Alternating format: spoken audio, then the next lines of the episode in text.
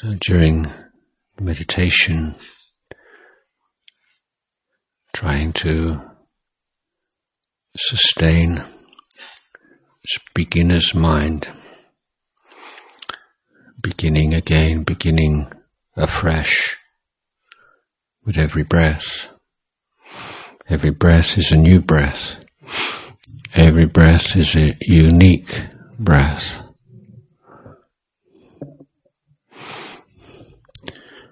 We might compare it with a, a potter.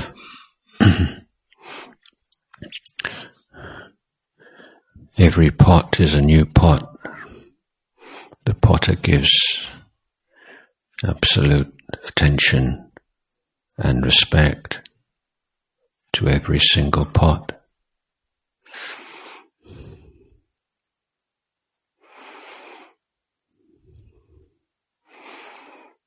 Or perhaps we can compare the attitude of the meditator to the breath to that of a doctor.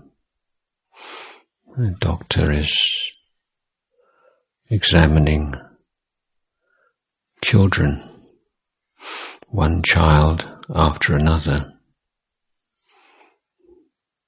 Every single child's life is precious.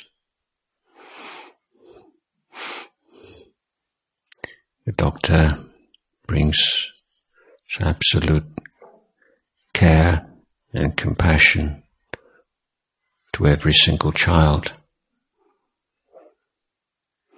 That is his patient.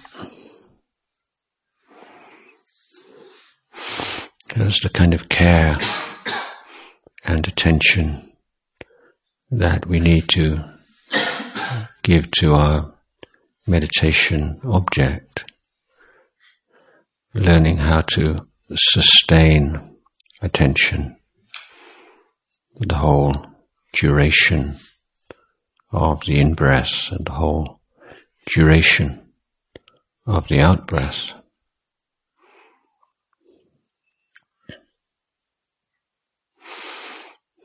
On the in breath, we can relax somewhat because the the body is just doing its work for us. It's taking the breath into the body. And we can put more effort into the out breath. The out breath tends to get much longer and opportunities to become distracted increase.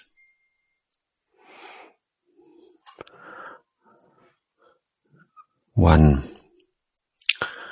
one technique here is to imagine the out breath as being divided into three parts. And so rather than trying to sustain attention on one whole out breath, now we have the first part of the out breath, the middle part of the out breath, and the final part of the out breath. Putting effort, appropriate effort, well judged effort into each phase of the breath.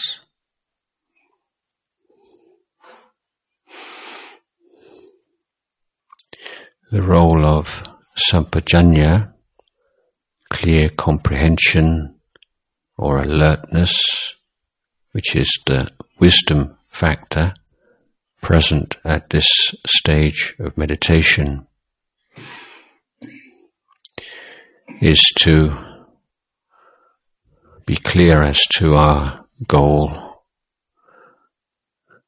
and to whether our actions, our, our meditation, our effort is the optimum effort needed to progress towards that goal. So Sampajanya may tell us that our effort is a little bit weak. We need to put more effort Or Sampajanya might say we're trying a bit too hard, getting a little bit too tense. We need to relax our effort a little bit. So there's that constant fine tuning of effort that is part of the meditation. Sampajanya becomes aware if there are distractions in the mind, or whether we're starting to indulge in some pleasant feelings which arise naturally as the mind becomes more calm and clear.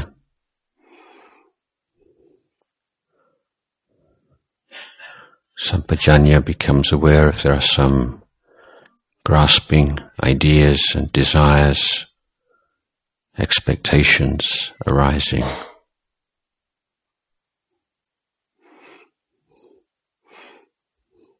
So sampajanya is a, is a partner with sati, with mindfulness, It also oversees the work of sati.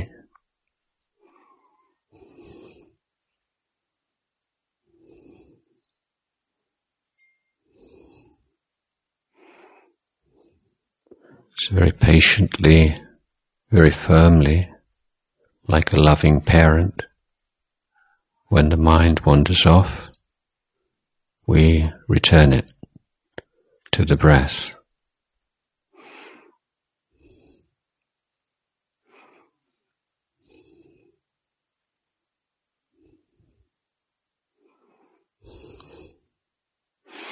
As the mind becomes calmer, if our mindfulness has not been well trained, if we have not sustained a continuity of mindfulness throughout those periods of time when we are not in formal meditation, tendency will be uh, to go into the bhavanga state, which is a kind of fuzzy, pleasant mental state, but one which lacks the clarity and the vivid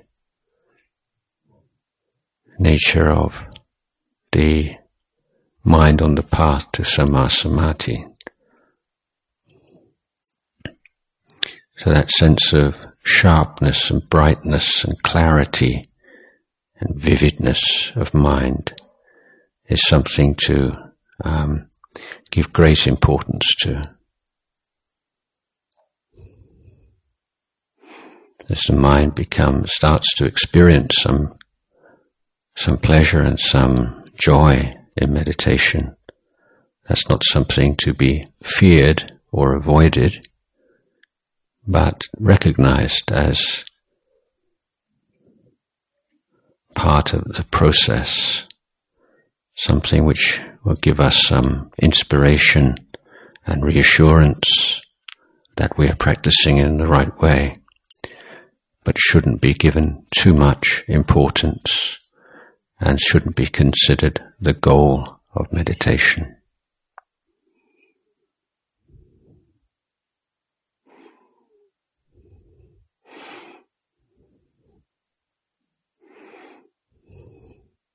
So this is, this is all we have, isn't it? We have this present moment.